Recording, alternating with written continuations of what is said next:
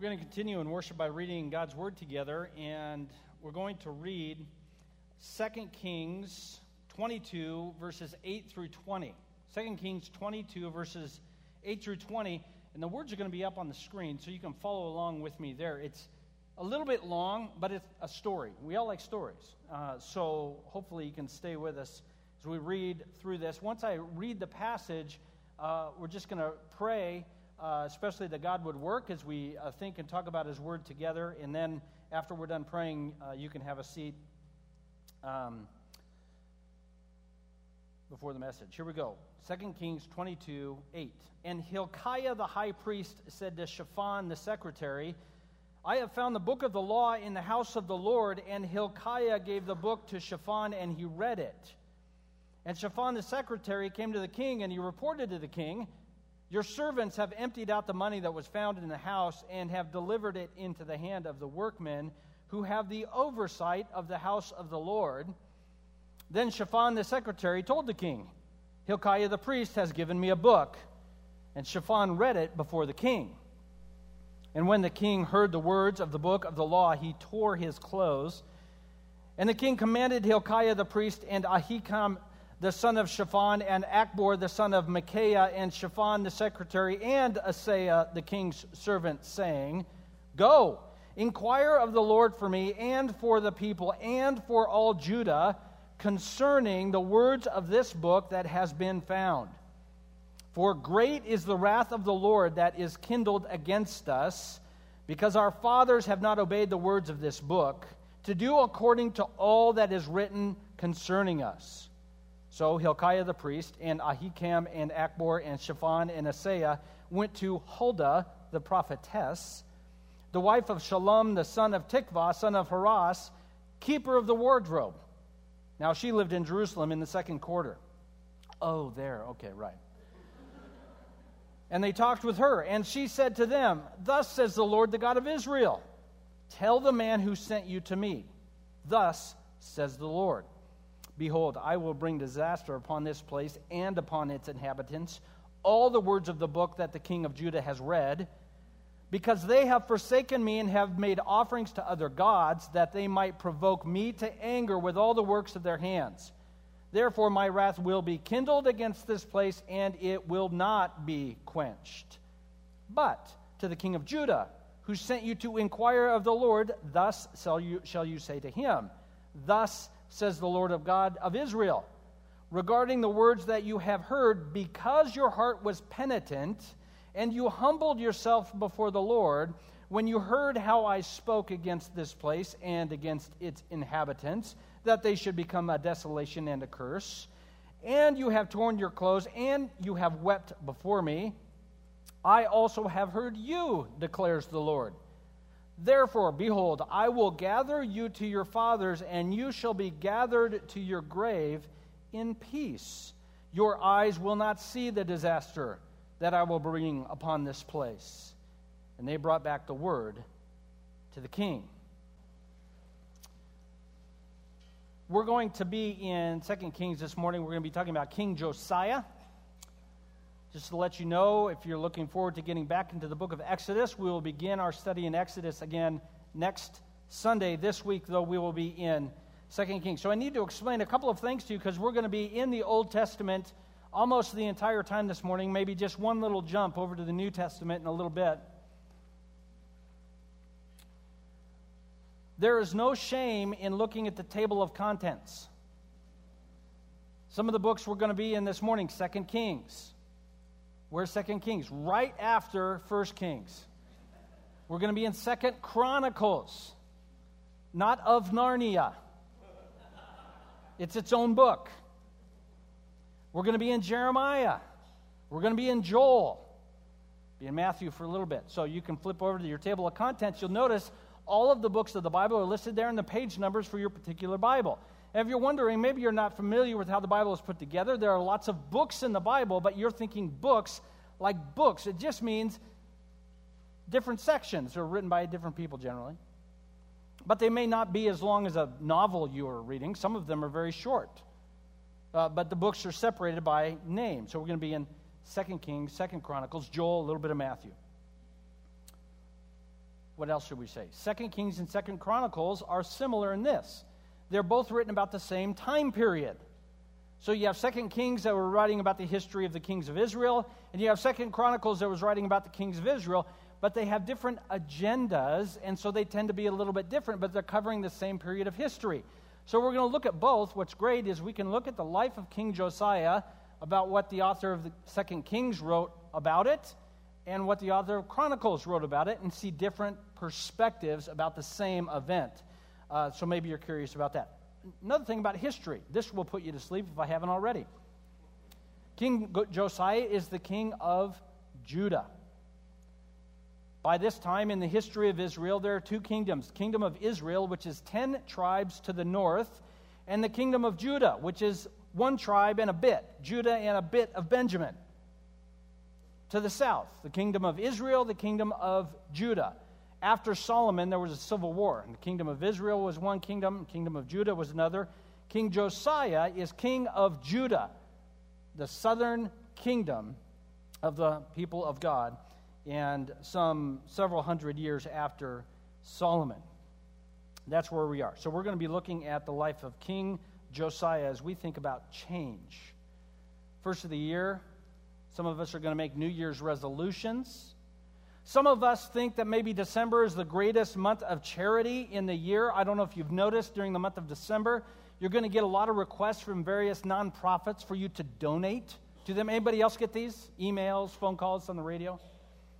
And you might think that December then must be the greatest month of charity in the year. It's not, it's January because we go and we take our money and we donate it to fitness centers what we do is we go down there and we pay a registration fee and we agree to pay them a monthly fee that will also have a cancellation fee, and then we never go there again. And we send them our money, assuming that by paying them, we will be in good shape. Resolutions. This brings up the question that I want us to think about as we look at King Josiah. What brings lasting change? If we can't even keep a New Year's resolution, what really brings lasting change in our life for the Lord? Some of us are looking back on this year, and there are things in our life that we wish were different. And we may even be thinking, I, I would like my life to line up more clearly with God's purposes and plan this year. And so you might be asking the question, even as, even as it relates maybe to New Year's how can lasting change for the Lord occur to me? How does lasting change for God happen? And we're going to look at King Josiah and try to answer that question. So let's begin in 2 Kings chapter 22. And uh, I'm looking at the first seven verses of 2 Kings. Change. This is the title of the message today. It's Change of Heart. And the first idea here we want to reflect on is this what we do matters. What brings lasting change? It is change of heart, and what we do matters. Look at King Josiah. Josiah was eight years old when he became king. How old was he? Eight. Eight years old when he became king. He was king in Judah for 31 years. Verse 2 of 2 Kings 22, it says this He did what was right in the eyes of the Lord. He walked in all the ways of David, his father. David wasn't his dad. This is King David, the first king of Israel, hundreds of years earlier. He did what was right in the eyes of the Lord. He walked in the ways of David his father. He did not turn aside from the right or to the left. What we do matters. Think about it this way maybe you have a friend who is a vegetarian. And so you decide you and your friend are going to go out to lunch. So you're trying to decide on a restaurant, and you have to look for an, a restaurant that has options both that you enjoy as well as your friend enjoys who is a vegetarian. So you suggest one place, they say, oh, that's okay, but they don't have any really good vegetarian options, back and forth, back and forth. Finally, you decide on a place that has good vegetarian options and options that maybe you might enjoy. So you get to the restaurant, and they come to you and they say, What would you like to order? You say, Well, I would like the bacon double cheeseburger with an egg on top, and then cover that with gravy. what would you like for the side? French fries. No, no, side salad, dressing on the side. I don't really want to watch what I'm eating. I turn to your friend and they say, Your friend, what would you like? Say, I'd like a tri tip steak. What? So they go, they scurry up. What do you mean you want to try to? I thought you were a vegetarian. He said, you know, I'm more of a vegetarian of heart. I like to think like a vegetarian. I like to manner, just, it's really for me, it's a, it's a, it's a thing of my heart, but, I, but what I do is different. What do you say to that person? You're not a vegetarian. You're not even a good one. You're, you're because what you're defined by what you're doing. Said, You may think you're a vegetarian, but if you eat meat, therefore you're not. What you do matters. And here is this king, this young king, and he comes in as an eight year old, and as he gets older, he begins to walk in the footsteps of King David. This means he lives a life in obedience to what he knows of God. As he grows older and older, he learns more and more, and he begins to live in his life a way that is consistent with what he knows God would have him to do and what God would have him not do. In fact, we discover this over in Second Chronicles 34, where we get in more detail. He became king at age 8. And then at age 16, it says that's when he really decided, I'm going to live my life for the Lord. So at the age of 16, for whatever reason, he discovered he wanted to live for the Lord the way King David had. And then it wasn't until he was 20 years old, from the age 16 to the age 20, he's learning about the Lord. And at age 20, he says, Wait a minute. The people of my kingdom, and my kingdom doesn't look at all like a kingdom of God. And at age 20, he sets to reform the kingdom of Judah. And all over the kingdom of Judah, there was all kinds of false worship areas. They would set up these temples and these high places, and they would set up worship shrines for false gods. And the way in which they worshiped these gods were horrendous. There was sacrifices and there was unseemly acts. In fact, they even would sacrifice people. That's how bad these worship areas were. And Josiah set out at the age of 20 to rid the land of Judah of all of these false worship sites. He tore down all the false altars. He tore down all of the the shrines that were dedicated to them. He even took some of the false priests and killed them because the law of God said you kill a, a, false priest, and he burned them on their own altars as a way of desecrating these altars. And he went through and took out all of the false worship shrines. Now, you would expect the people maybe to resist this 20 year old. Some of these people had been worshiping in this way their entire lives. And he didn't care. He went and, and tore out all of these things. He did what was right. He believed what God said was true, and it resulted in him willing to take actions as king to live in obedience. We can think about this way in the course of Josiah's life. At 16 years old, he gets a notion he ought to live for God.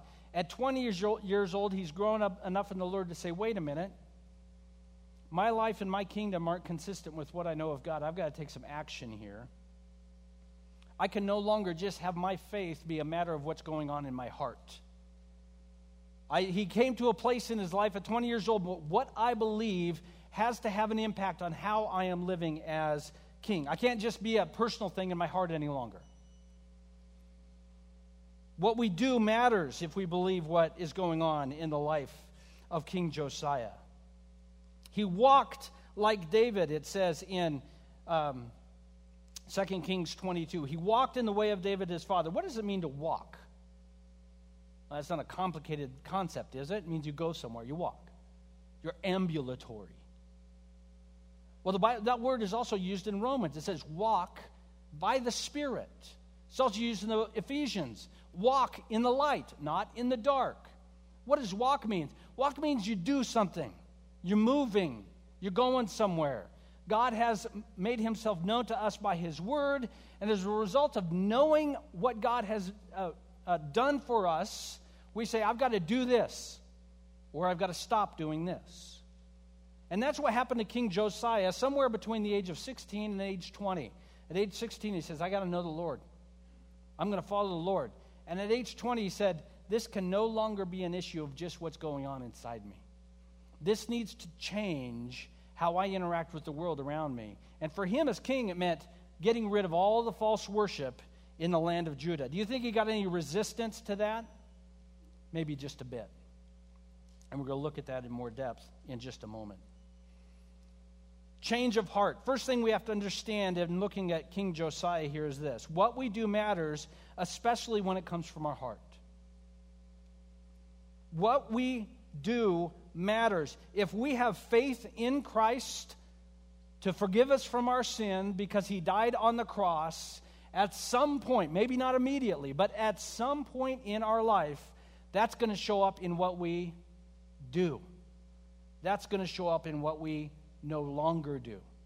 What we do matters, especially when it comes from the heart. To have a change of heart, we have to understand what we need to look at. We need to look at what's going on in our walk, the manner of our walk. Are we walking according to our own desires, according to our own priorities, or are we walking according to what God would have us do? A change of heart changes what we do. We think it's ridiculous when our vegetarian friend says, Oh, I'm a vegetarian, but I eat meat. Josiah got to a point in his life with the Lord, he said, This is ridiculous. I say I follow the Lord, but it's not showing up in how I live. All of a sudden, we discover a life with God is not signing a statement of faith. You know what a statement of faith is? Most churches have them, ours has one. And it's a list of things. Here's what we believe. And you sign that, maybe you sign that statement of faith, say, hey, that's what I believe. Josiah got to the point in his life where he realized my life is not about affirming what I do or don't believe, although that's important. It's about discovering if what I believe is true, how does that show up in my life? We could ask a couple of questions about this in regard to our own lives, couldn't we? Do we believe it's important for somebody as a Christian to know and be familiar with the Word of God? Would, would we say we believe that is true? Now you're hesitant, I can tell.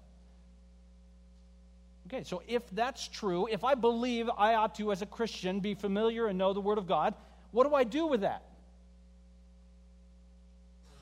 Well, you probably have six of them.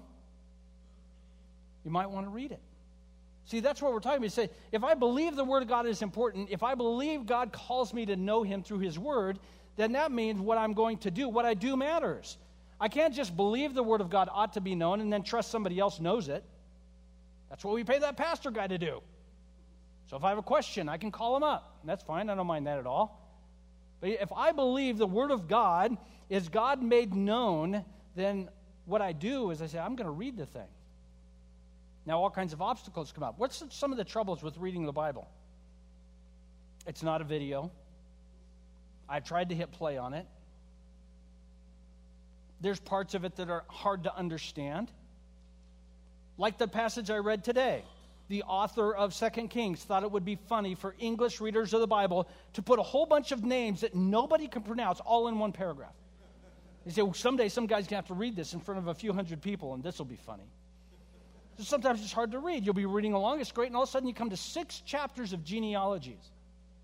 You really, Lord? I was just getting into a rhythm. All these things come up.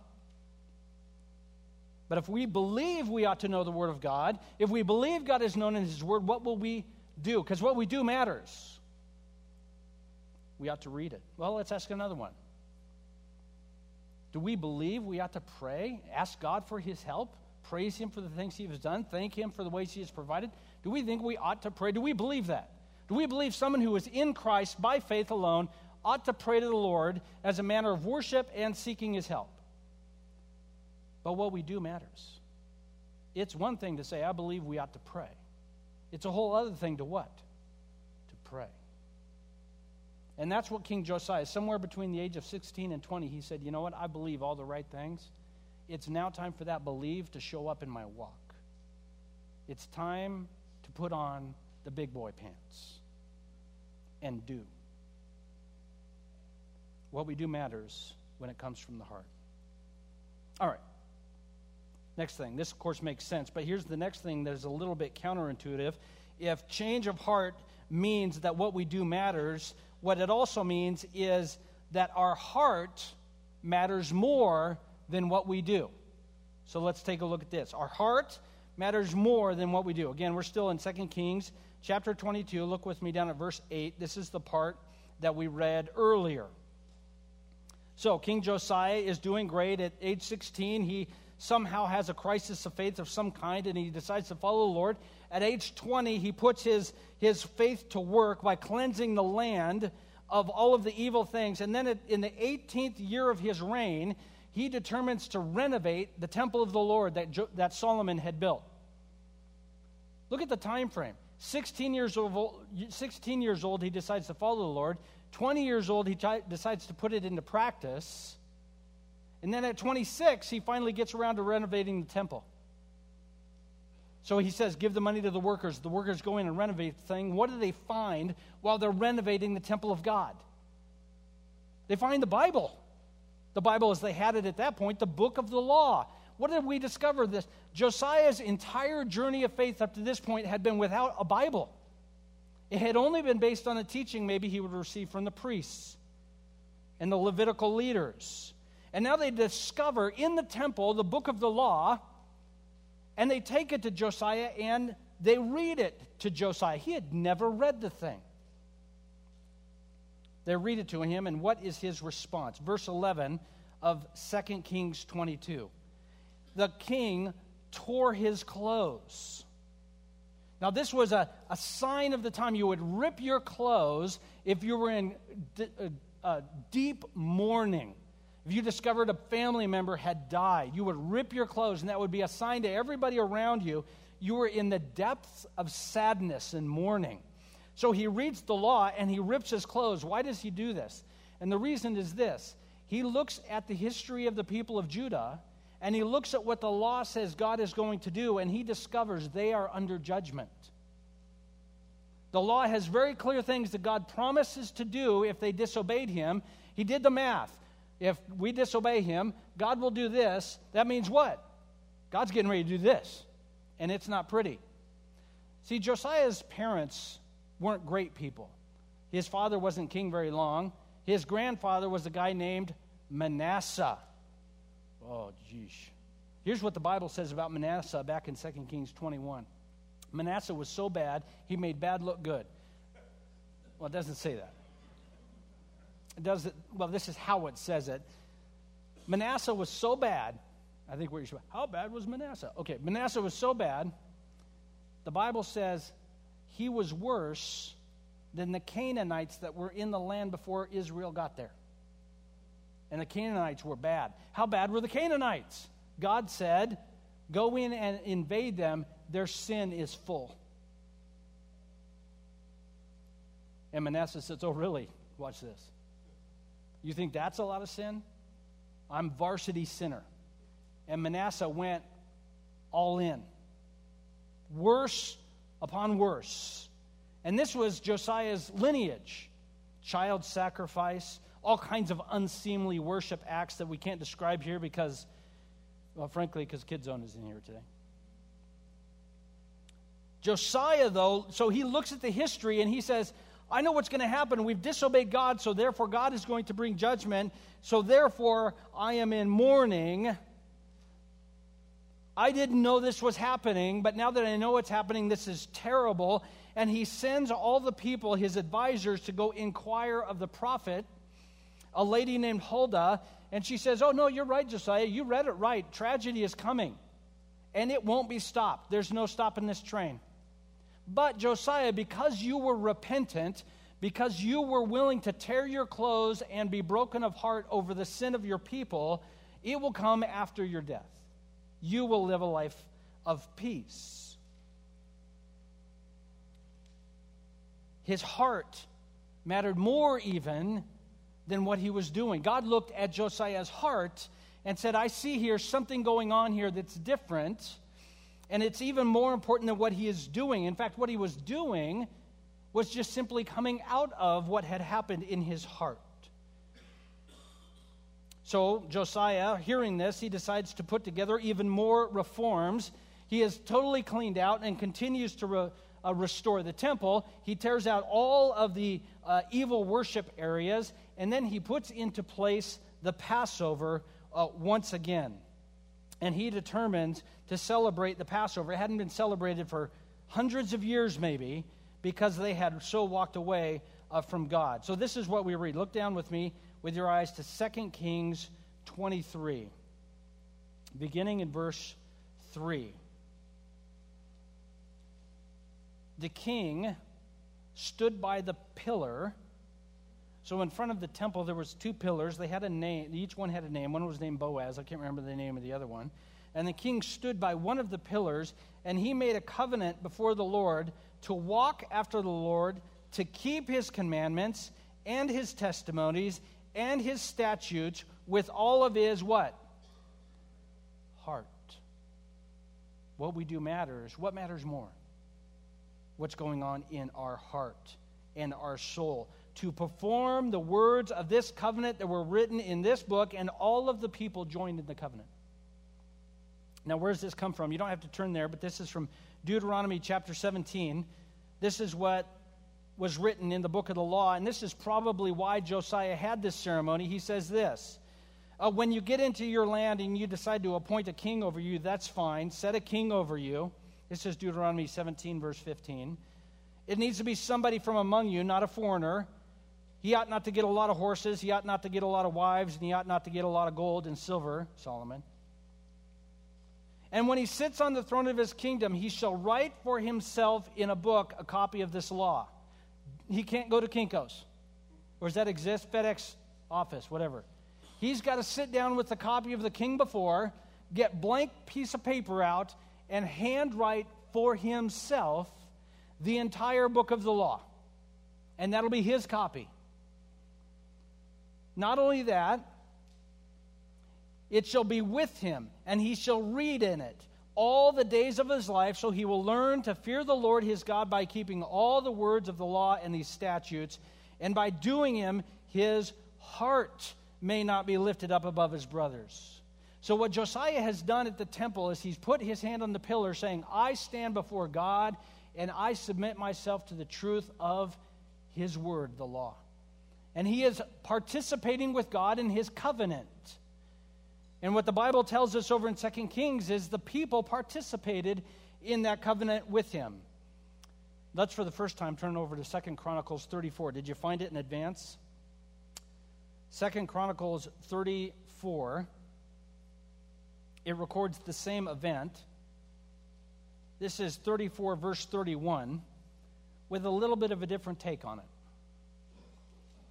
Now the king stood in his place, and he made a covenant before the Lord to walk after the Lord, keep his commands, keep his statutes with all his heart, with all of his soul, to perform the words of the covenant that were written in this book. Verse 32 Then he made all who were present in Jerusalem and in Benjamin join in it. And the inhabitants of Jerusalem did according to the covenant of God, the God of their fathers. Do you notice the subtle difference? In 2 Kings, it says the people participated with him. What does it say in second in Chronicles 32? He made all the people participate in it. What we do matters. What matters more? Our heart. It's a preview of things to come. Can you be made to worship God in your heart? No, you can't. The king can't stand before us and make us followers of God. And we're going to see how this works out in a minute. But this is a covenant issue that starts in the heart of Josiah. He says, I believe God has made promises. I believe God is true to his promises. I believe him in my heart, and I love God in my heart. I will obey God, of course, but I will only do so because I love God. Those two have to go together. True obedience can never occur absent the love of a love for God, and a love for God can never occur absent obedience. Okay, first trip over to the New Testament, Matthew 13. That you're like, all right, I know where Matthew is. Matthew is so close to the Old Testament, it's touching. Okay, Matthew 13, chapter 13 is what I said. Verse 3, this is a parable that Jesus said. We love parables, so I'm going to read it. We'll conclude this uh, heart matter with this uh, parable and then move to the final point. Jesus said this parable a farmer went out to sow his seed. And if you're not sure how they did this, the farmers of those days, they wouldn't necessarily plant the seed and push it into the ground, but they'd have a sack full of seed and they'd broadcast it with their hand like this. Okay? So and they call that sowing. not needle and thread, sowing, cast, broadcasting seed. So as he sowed, broadcasting seed, some seeds fell along the path, and the birds came and ate them. Other seeds fell on the rocky ground where they didn't have much soil, and immediately they sprang up since they had no soil. But when the sun rose, they were scorched, and since they had no root, they withered away. Other seeds fell among the thorns, and the thorns grew up and choked them. Other seeds fell on good soil and produced some a grain, some hundredfold, some sixty, uh, even some thirtyfold. He who has ears, let him hear. Now, thankfully, for this particular parable, Jesus explains it a few verses later in verse 18. Let's read his explanation. When anyone hears the word of the kingdom and does not understand it, what's the word of the kingdom? Let me boil it down real simple. Word of the kingdom. You have rebelled against God. You don't live your life the way God wants you to live. And if you disagree with me, ask the person who came to church with you especially if they're your spouse. They said, No, that yeah, that's you. Because we have rebelled against God, our relationship with Him is ruined. When you have no relationship with God, you are consigned to death because God is the source of life. But good news Jesus decided to come and die for us, and if we trust Him, all of our rebellion is washed away. Good news, we are no longer dead. We are alive in Christ by trusting in Him. And because He rose from the dead, we look forward to eternal life with Him forever. Word of the kingdom of God. Jesus came to save sinners.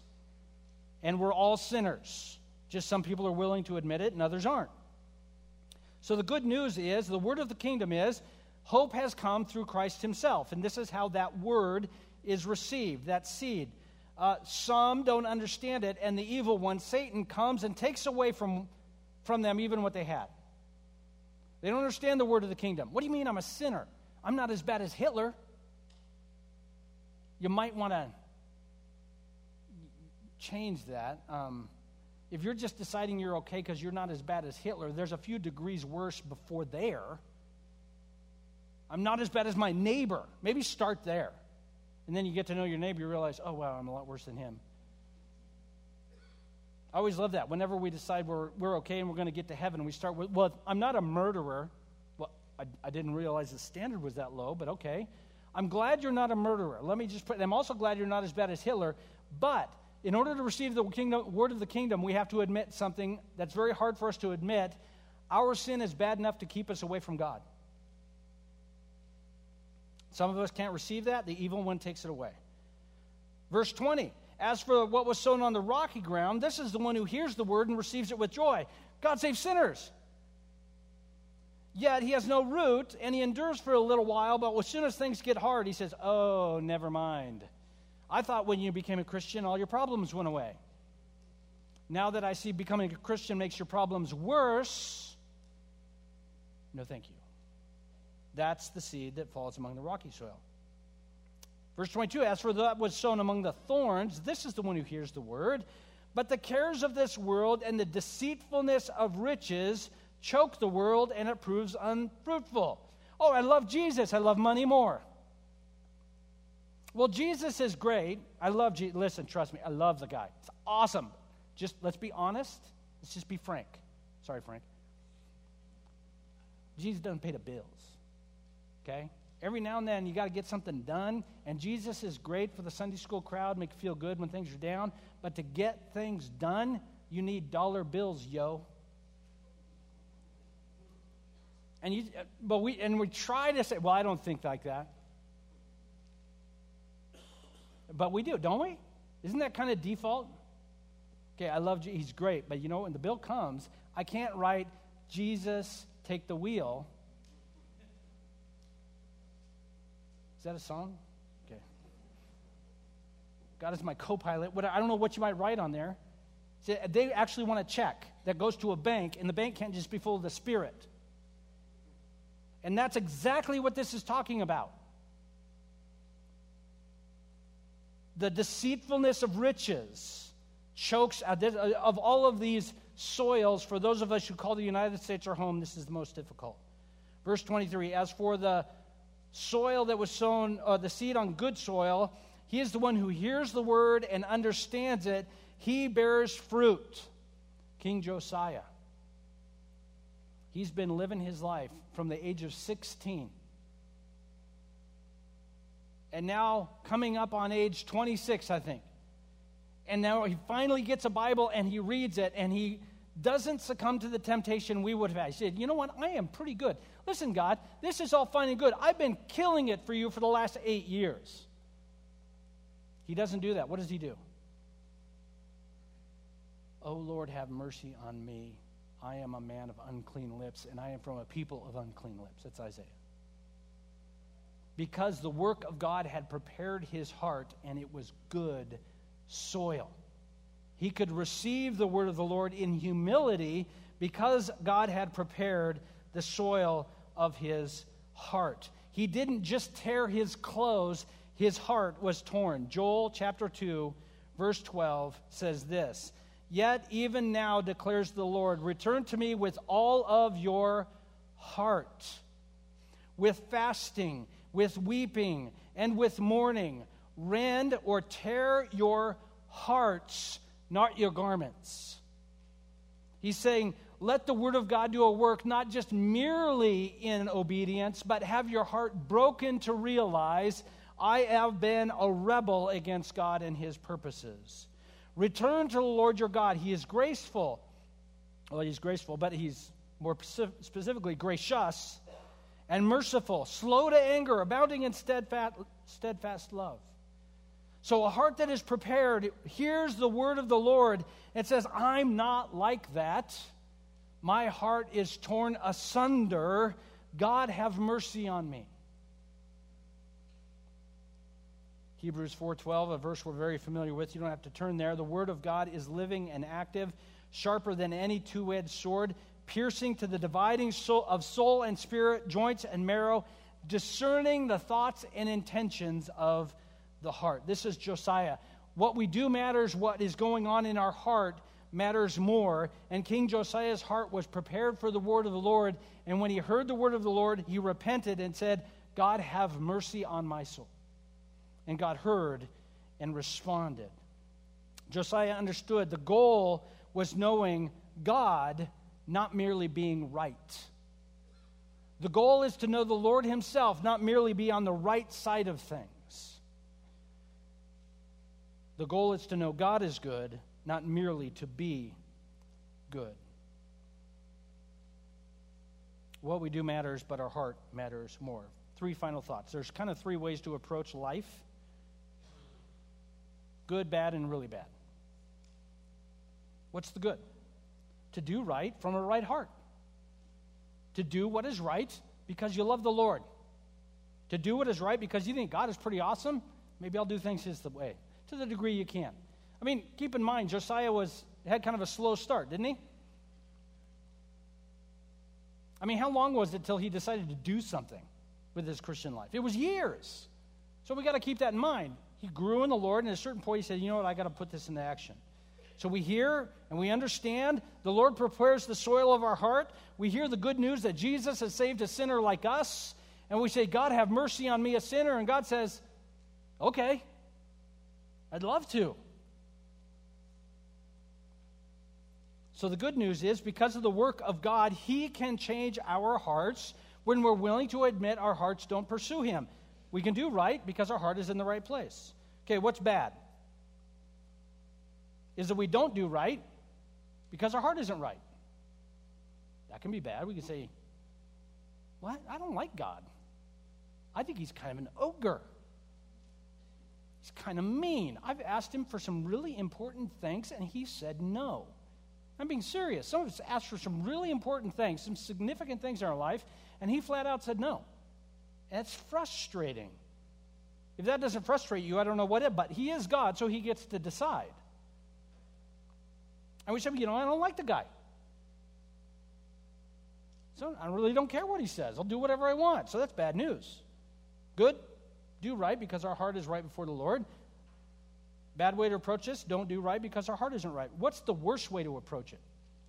Because you think, well, that's the worst way, isn't it? That's not the worst way. You got good, bad, and really bad. Here's the really bad is to do right even though your heart's all wrong. That's worse. I want you to keep these three categories in mind before we get to the last point here. Good way, do right because my heart is right, because God has humbled me and I want to serve Him because He's awesome. Bad news, maybe I don't think God is awesome. Do whatever I want. Plenty of people doing that. In fact, I would say most. Worst way to do, things is to say, I'm doing right. I don't really don't care what God thinks. I'm just a pretty good guy. What we do matters. Our heart matters more. So, last point what we do doesn't matter. Wait, is that the opposite of the first point? It is. Stay with me. What we do matters when it comes from the right heart. The heart matters more. And finally, what we do doesn't matter if our heart isn't in it. If God's heart hasn't changed our heart. Think, think of it this way Have you heard of what a mercenary is? A mercenary is someone who is hired by a country to fight for them in a war. So somebody shows up and says, We have a war going on and we're short on soldiers. We're going to pay you money to go and kill our enemies. And the mercenary says, I'm in. I like money. In fact, the Geneva Convention has an exclusion. If you're captured as a POW, as a member of a military of an opposing army, there are certain things, certain rights you're supposed to be afforded. Not saying these things are followed, but supposed to. Mercenaries, you don't get those rights. If you're a mercenary, they don't have to afford you any rights of a enemy combatant. Mercenaries are hired to fight in a conflict even though they have no political or personal interest in the conflict. And this is what we discover becomes the definition of the life of many people in the Lord. I'm not fighting for the Lord, but I am willing to do what He wants if He'll pay me enough. I'm willing to get into the fight if there's enough to benefit on my end. Second Chronicles 34, look at verse 32. Second Chronicles 30, 34, 32. See if I can find it. No, Second Chronicles 35. We'll start there. So Josiah kept a Passover. Now, you remember what the Passover is? The Passover was a celebration they were supposed to do every year that remembered back to when they were in Egypt and the angel of death came and killed all of the firstborn, but they didn't the angel didn't kill the firstborn of the people of Israel because they followed God's command by putting blood over the doorposts. And after that Egypt freed them from slavery. So what it is is Passover was that remembrance because of a blood sacrifice we were freed from slavery. That's Passover. They're supposed to celebrate this every year, and they had fallen on hard times. They weren't celebrating it. So Josiah kept the Passover in Jerusalem. He slaughtered the Passover lamb. And it says here that he had priests and he had choirs and he had offerings prepared. Look at verse 7. Josiah contributed to the people their Passover offerings 30,000 lambs, 3,000 bulls, all from his own possessions. The Levites and the priests gave offerings 2,600 lambs, 300 bulls. There were singers, there was offerings, there was worship. The priests stood in the place, and the Levites, according to their divisions, their divisions stood in their place. And they slaughtered the lamb and the, followed the Passover exactly as the Bible told them to do it. And this is what it says about this Passover. Verse 18 no Passover like it had been kept in Israel since the days of Samuel the prophet.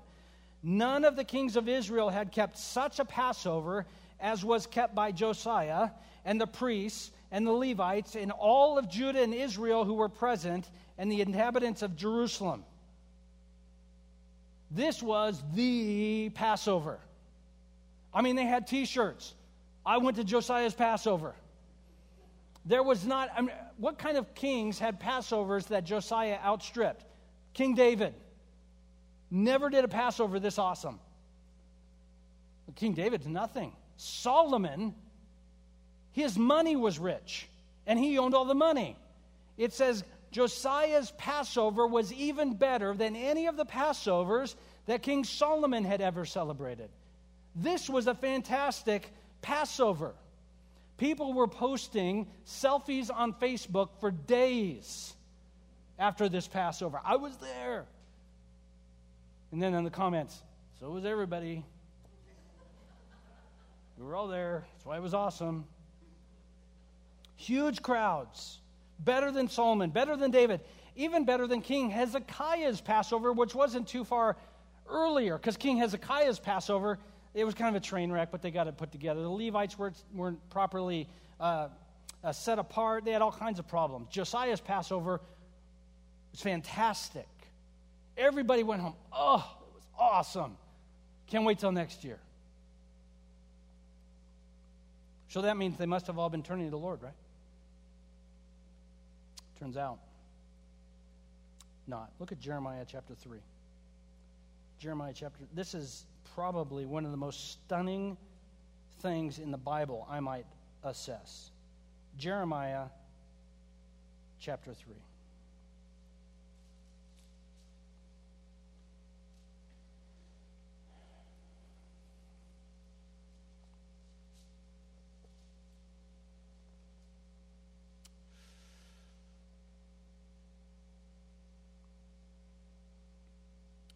Beginning in verse 6.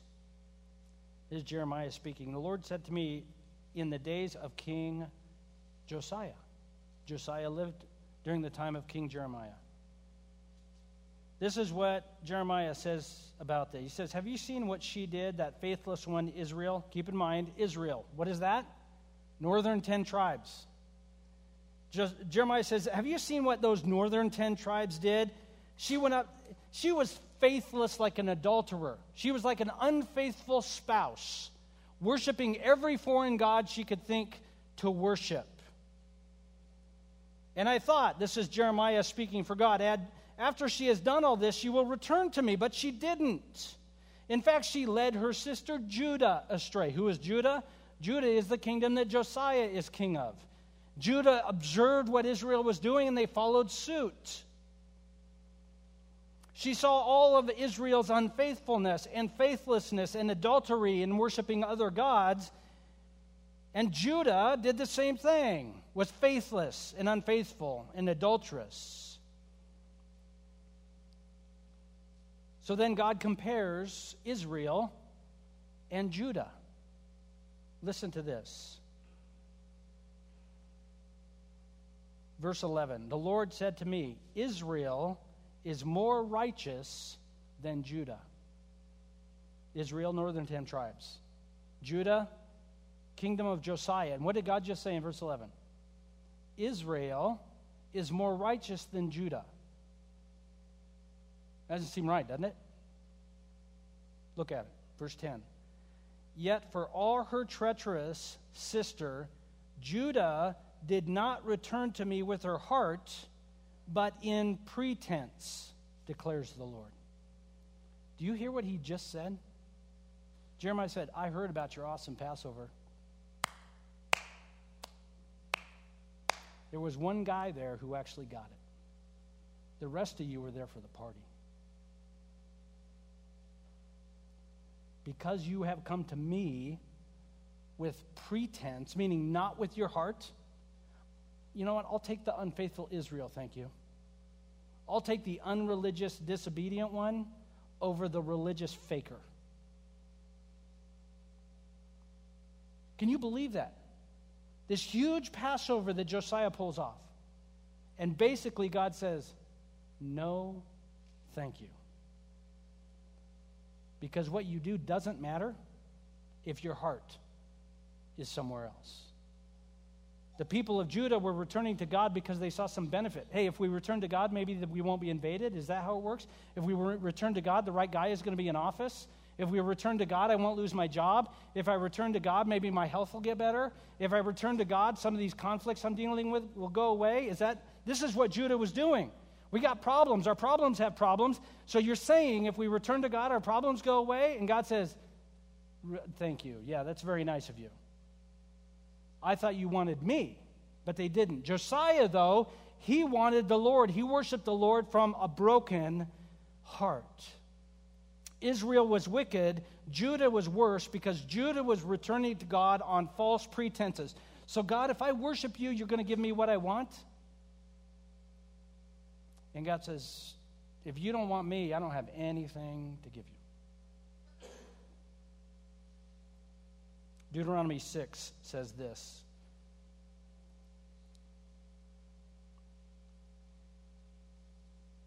Hear, hear, O Israel, the Lord our God, He is one. You shall love the Lord your God with all your heart, with all your soul, with all your might.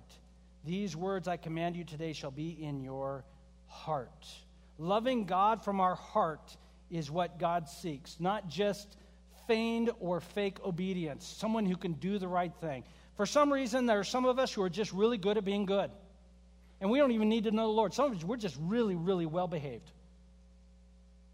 Some of us are terrible at being good.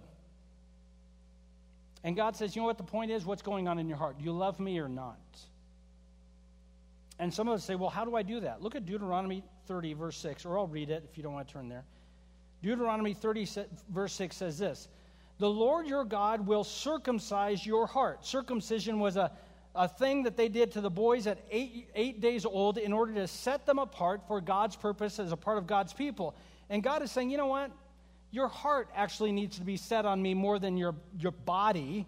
The Lord your God will put, set your heart aside for holiness so that you will love the Lord your God with all your heart, with all your soul, and all your strength. So the Bible is saying, love the Lord your God, your God with all of your heart. And you're saying, but I don't. What do I do? And God is saying, I will do that for you. And that's why Josiah tore his robes, because his heart was torn, because he said, God, I don't love you the way I ought to. You need to do a work in my heart, Lord. God will do the work, but we're going to have to seek him. Okay, a couple of things we're going to close with this. Change of heart. What we do matters when it's from the heart, but our heart matters most, and what we do doesn't matter if our heart isn't in it. So the people of Judah basically they wanted a formula to get God to do what they wanted, and that never works.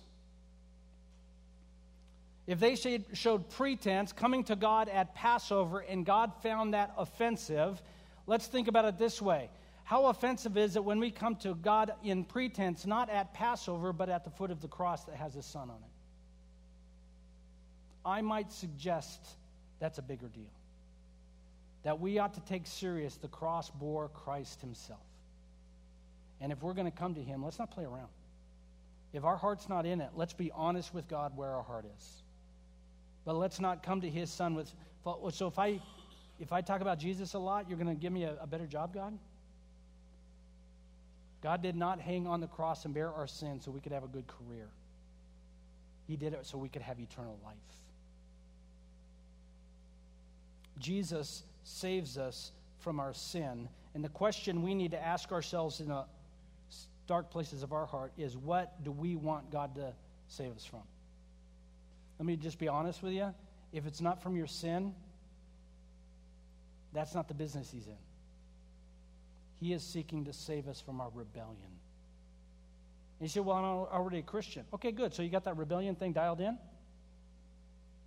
Good luck tomorrow, by the way, because you're going to wake up tomorrow a rebel. And you're going to have to do this all over again. So, how do we prepare our heart? Okay, last uh, verse, and by last verse, I mean not even close. Jeremiah, Jeremiah chapter 4.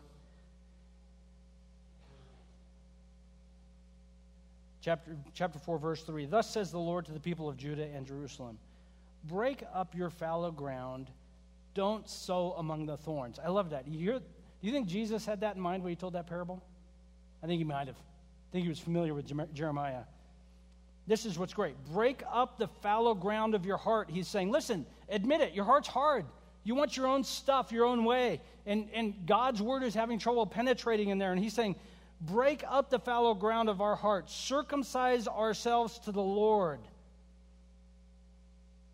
Dedicate ourselves to the Lord. Say, God, do what you need to do to my heart so it's ready to receive the good news. Do what you need to do through your word and through the circumstances of my life that I finally get to the place where I rip my clothes, where I rip my heart and say, God, I don't know what's going on. You need to change me. What do we call that when we say, God, I can't do it and I'm all wrong? It's a fancy theology word for it. It's called repentance. God, you're right. I'm wrong. I don't even think I want to be right. Could you figure this out for me? And what does God say? Absolutely. Repent. We aren't obedient. Perhaps even repent. I don't want to be obedient. Pray that the Lord might change your heart because the Bible says quite clearly He is willing to do whatever it takes to change our hearts. Read the scripture and don't read the Bible to learn more. Read the Bible to find out how wrong you are. No, I'm serious. Open the Bible. The first question you ask yourself how bad am I today? And, and listen, I promise you, the Bible will tell you. But, but what's fantastic about that is His grace is greater than however bad I am, and He is willing to change me even in the midst of that. And that is my hard heart being broken up to receive the good news. I am much worse than I thought I was. His grace is even greater than I thought it was. Finally, last thing, and this isn't very appealing and it's not cool or hip or awesome or relevant or whatever the word is. Obey. You, you know, do what God wants. You say, well, what should I do first? Should I do what God wants first, or should I wait till I want to do what God wants before I do what God wants first? And what's the answer to that? It's a fair question. Yes. Do what God wants. Why? That's a safer way to live, first of all. It's harder, but it's safer. What, now, what I would do is say, you know, I know what's right, and I'm going to do what's right. If over time your heart's not following suit, you need to go to the Lord and say, God, what's going on? I want to seek you in obedience, but I need my heart changed. I want, this is lame. I don't want to do this, or I want to keep doing this, whatever it is. Obedience. It means seeking the Lord, trusting Him that over time He will lead me, and my heart will want to do the things He wants to do.